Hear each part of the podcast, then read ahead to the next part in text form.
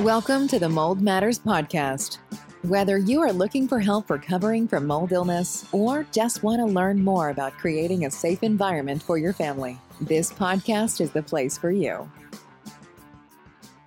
Hey, everybody. Welcome to the Mold Matters Podcast. Thanks for joining us. Um, we're uh, going to do a podcast today on on a topic that we haven't done before, and uh, there's a couple different ways to to talk about this topic. Uh, as our good friend in Australia kind of refers to this, Mike, you you you're the first one that told me about this term. Rising damp. Rising damp, Rising damp. Yeah. Shout out to uh, Tom in Australia. who who was with us on the last podcast. In Yeah. fact, we should have.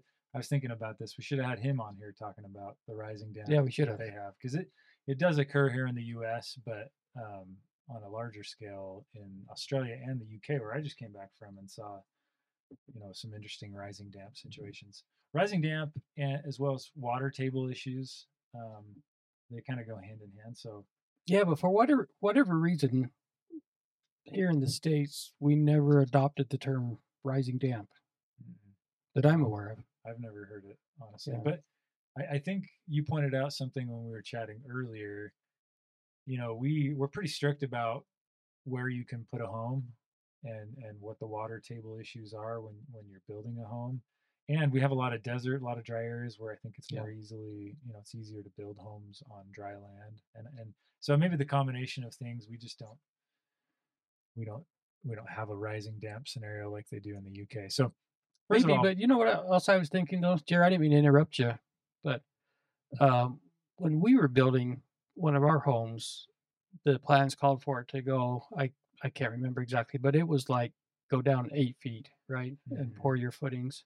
yeah. Well, when we got to the eight foot level, we hit water. So our builder on his own decided, you know, what, we can't go that deep. We're going to have constant problems. So we raised it up uh, a foot or two and just, I think we avoided a lot of problems in the future just because we caught it um, during the building process. Yeah. Yeah. So so basically, in order to really talk about this topic, and and it and it does relate to mold because obviously water equals mold in most most cases. So this is a, a, a definitely a water topic and comes into play in our homes in the form of mold. So um, water table. Um, uh, you know, we talk about this concept. Do you have a good way to kind of articulate what water table is? Well, when you're setting up for like Thanksgiving dinner, like my mom liked to have the main servings, you know, Yeah. and then she'd have a smaller round one where we put the water. We called it the water table. I don't know if that helps or not. Yeah, yeah, yeah. Yeah. Uh, so- let's give a let's give a. I I got a technical definition here. Okay. A water table describes the boundary between water saturated ground and unsaturated ground. So there's pretty much water in ground, you know, all the way up to the surface or fairly close to the surface. But there is a point at which it, it's fully saturated, and that kind of division between, you know, moistish water and full-on saturated water is the water table. And, and also, I think what plays into it, Jer, is when you when you build a home, when they dig the hole, the hole is actually a lot bigger than the actual footings, right? Yeah. So then they pour the footings, and then they pour the foundation, and then they backfill Yeah. that outside of the foundation, they tar right? the foundation usually, right? Yeah, yeah, they do. They tar it. and then Yeah. they backfill Yeah. around the house or Yeah. foundation. Well, I think that that backfill is just normally going to take on water like crazy if there's water in the area because just it's even though they try to pack it back down in and, and uh, get it to firm up again, it's still going to take on water like crazy. Yeah, it's. I mean, we talk about homes settling over the first five, ten years. Yeah. I mean, you pack it as well as you can with with those big tractors that that landscape guys have, and it still isn't like dirt that's been sitting there for hundreds of years. Right. And Right. and as we're going to discuss here, so the important part with with water table and then and then water table affecting our homes is this concept referred to as capillary action. And you're you're the resident expert, so I'm going to give you all the hard questions. Tell us a little more about capillary action. Um, I don't know the technical uh, details of it. I just know the as a mold remediator, the uh, the the basic physics of it is water wants to go from wet to dry, and so where you see it in a home is first thing that gets saturated that you don't want to be saturated is the soil around the home. Once that's saturated, um, right next to that is usually a dry foundation, or at least drier than what the soil is. And so now that because of capillary action, that moisture wants to saturate the foundation. Then I tell people once that's once that gets saturated, now it's going to go into the two by fours or the furring strips that are inside that basement if you have a mm-hmm. finished basement. And then once that gets saturated, it just wants to keep rolling. And now you're into the paper on the sheetrock. And then eventually, okay, now I've got visible mold because the water traveled all the way from that wet soil clear through the foundation, clear through the plywood or the not the plywood, the two by fours, clear through the sheetrock paper, and then eventually you've got moist paper. And if you have an elevated mold load in your home, now you've got yourself a nice little place for mold. Yeah, it's it's honestly pretty incredible how far water can travel just by kind of being absorbed into the substrate yeah. that's next to it and yeah. traveling. Um, actually, the reason I just thought of it is because when you were talking about backfill, that that dirt that you backfill with is uh, more porous in a sense, right? Because it yeah. hasn't been packed yeah. down, and that's kind of where capillary action works off those pores as well, right? It, it's it's the porous substrates which our houses are made of. Everything we make our houses out of is porous. Cement, like you said. Um, cement is cement is very porous. Yeah, yeah. I've never I've never met a well-to-do cement.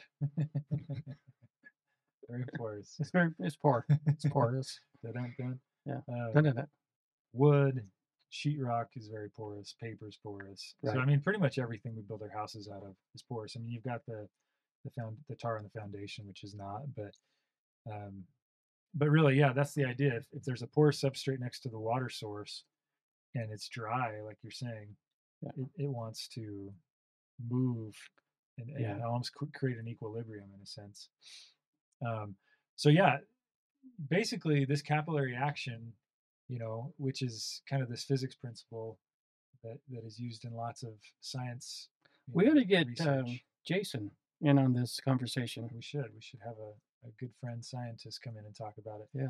But it, but in our lives, I think it's just important to realize that if the water source is near the home, then there is a, a strong possibility, even though it's not maybe, um, know, there's a foundation in the way and there's a wall. You know, I'm inside and, and the yeah. water's outside.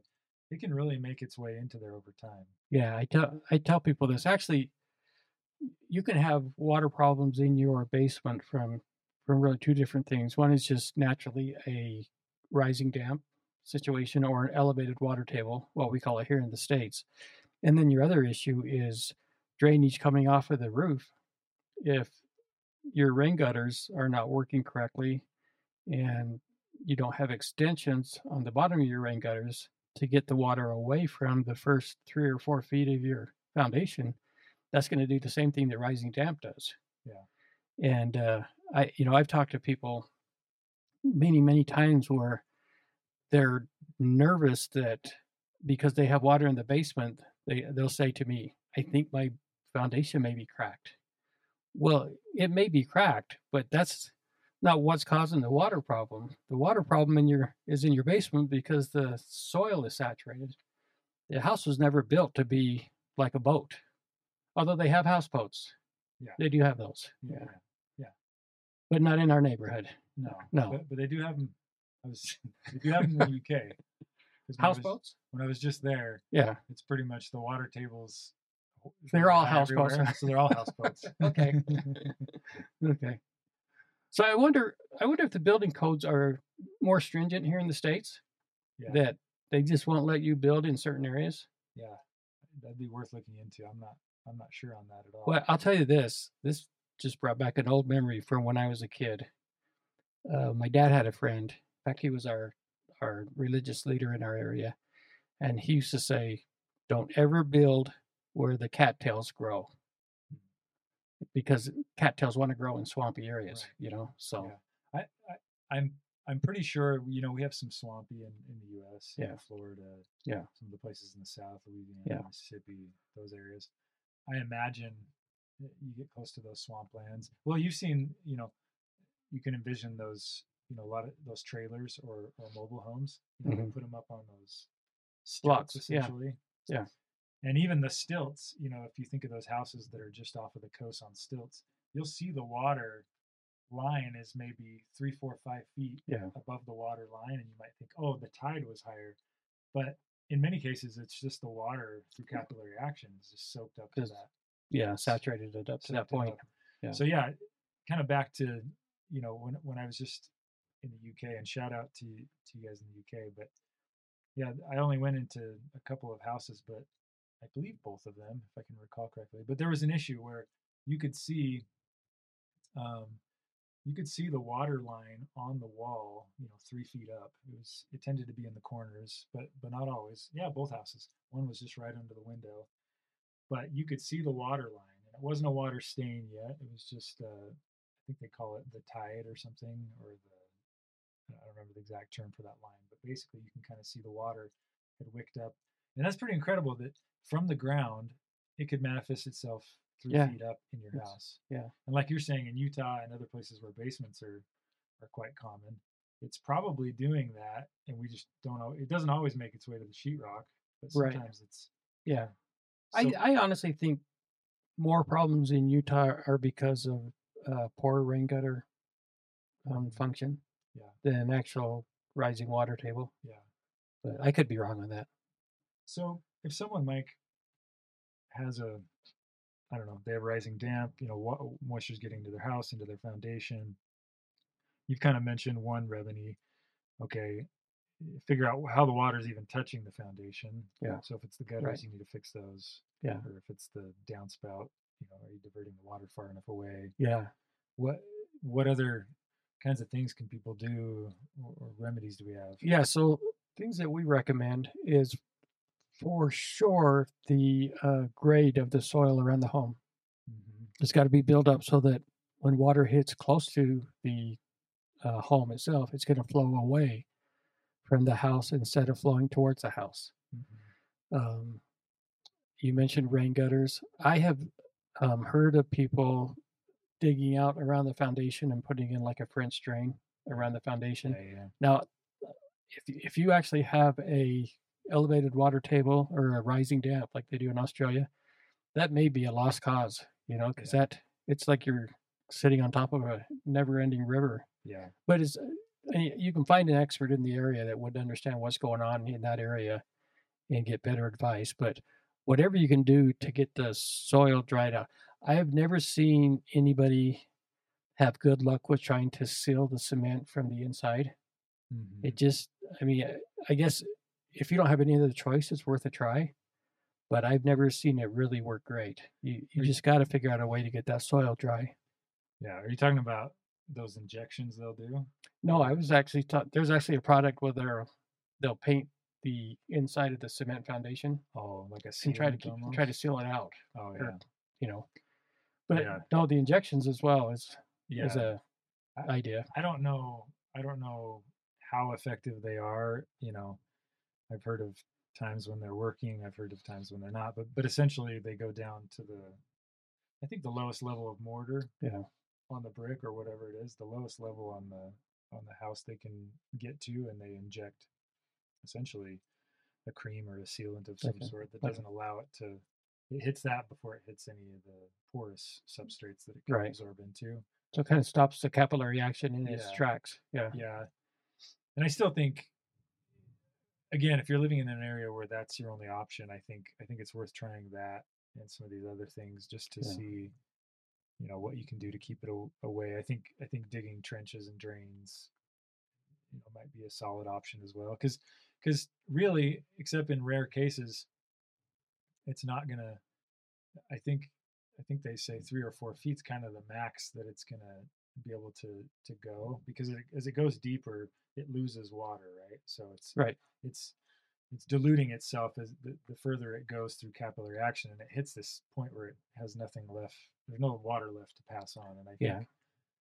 in most cases three or four feet maybe five feet is your max so if you can dig trenches and kind of get the water somehow away from you know uh, at least at least your living space Yeah. you know you can keep it in the, the lower parts of the foundation or something i think you have a fighting chance but So I will point out this one thing is that I've seen a lot of really, really wet basements that are not finished mm-hmm, and it's still a relatively healthy home. mm-hmm, And and the reason for that is because the cement on the foundation is not a great source for a food source for mold. Yeah. You're going to have a lot more mold problems if you have a fully finished basement on a if the basement's wet than if you have just the cement down Yeah. there. So that's one thing to keep in mind, I guess, before you finish a basement, is make sure you're going to be able to maintain that that dry environment down there before you start putting walls up yeah because then you all of a sudden have got kind of a problem. We got a wet cement floor as Mhm. opposed to we've got mold everywhere. Yeah. Well, and, and to your point, I, this reminds me of a house that I went to a couple of years ago up in Park City. It was a nice, beautiful home. I remember looking online afterwards. How, many, how much is this home? Because these this couple had just bought the house and they found mold in the crawl space, and it was like mm-hmm. a seven million dollar home. And coincidentally, it had a creek going through. You know, it was, it was two homes essentially connected by a small bridge, and then a little creek Oh, okay. through the Yeah. two halves Yeah. Not not a good idea i realized after Right. doing the full investigation Yeah. that that creek just happened to you know saturate kind of the soil around it and then Yeah. saturate the foundation because so i'm crawling around in the crawl space and trying to troubleshoot well they, they knew there was mold down there and i went down on my belly and a good 65 by 45 foot chunk of, of that crawl space ceiling was just covered in mold Mold. Yeah. and what we finally determined was that creek had led to the foundation absorbing the moisture Yep. and then and then that kind of just led to it being really humid down there the water Yeah. soaked through and it just created a really humid environment in the in the crawl space and of course ventilation wasn't that great down there either but um they, they were so shocked that this huge patch was caused from that creek Creek on the outside of the house. on the outside yeah. of the house. Yeah.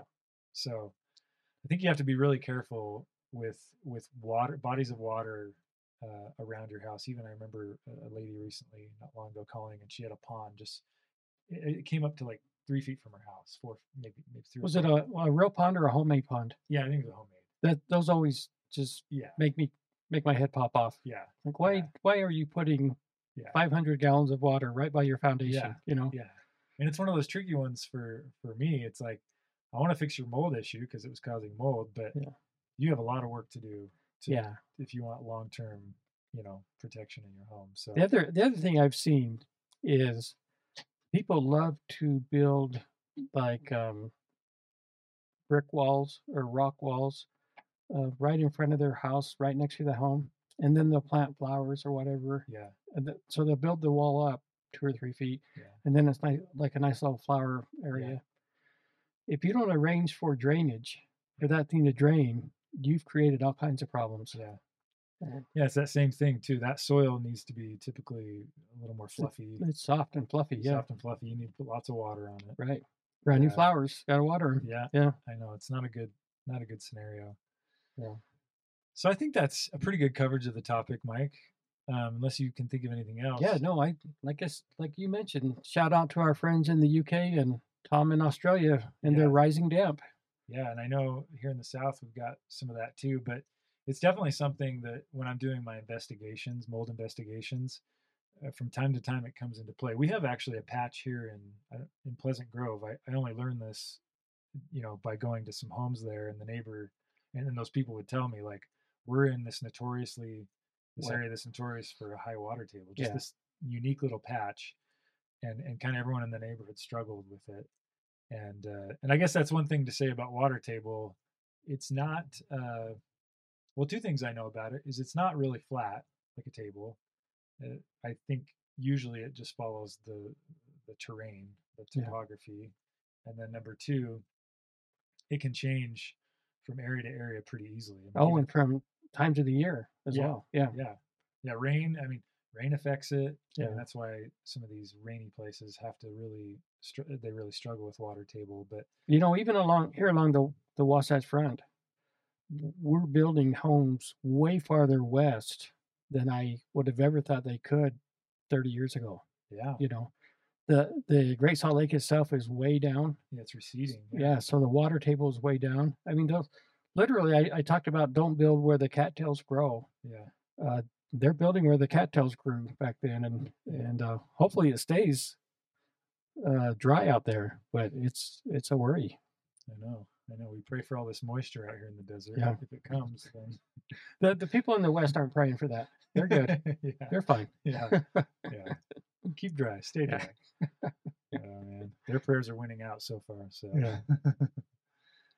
Anyways, awesome. Okay. Thanks, thanks everyone for listening. Thanks for joining us. We we continue to provide content that's relevant to to water and mold and health. And thank you for listening. And please tune in for for other uh, episodes on these topics. Hey, and happy Thanksgiving yeah, happy to Thanksgiving everybody. next week. And thanks to Nez on the other side of the glass. Yep.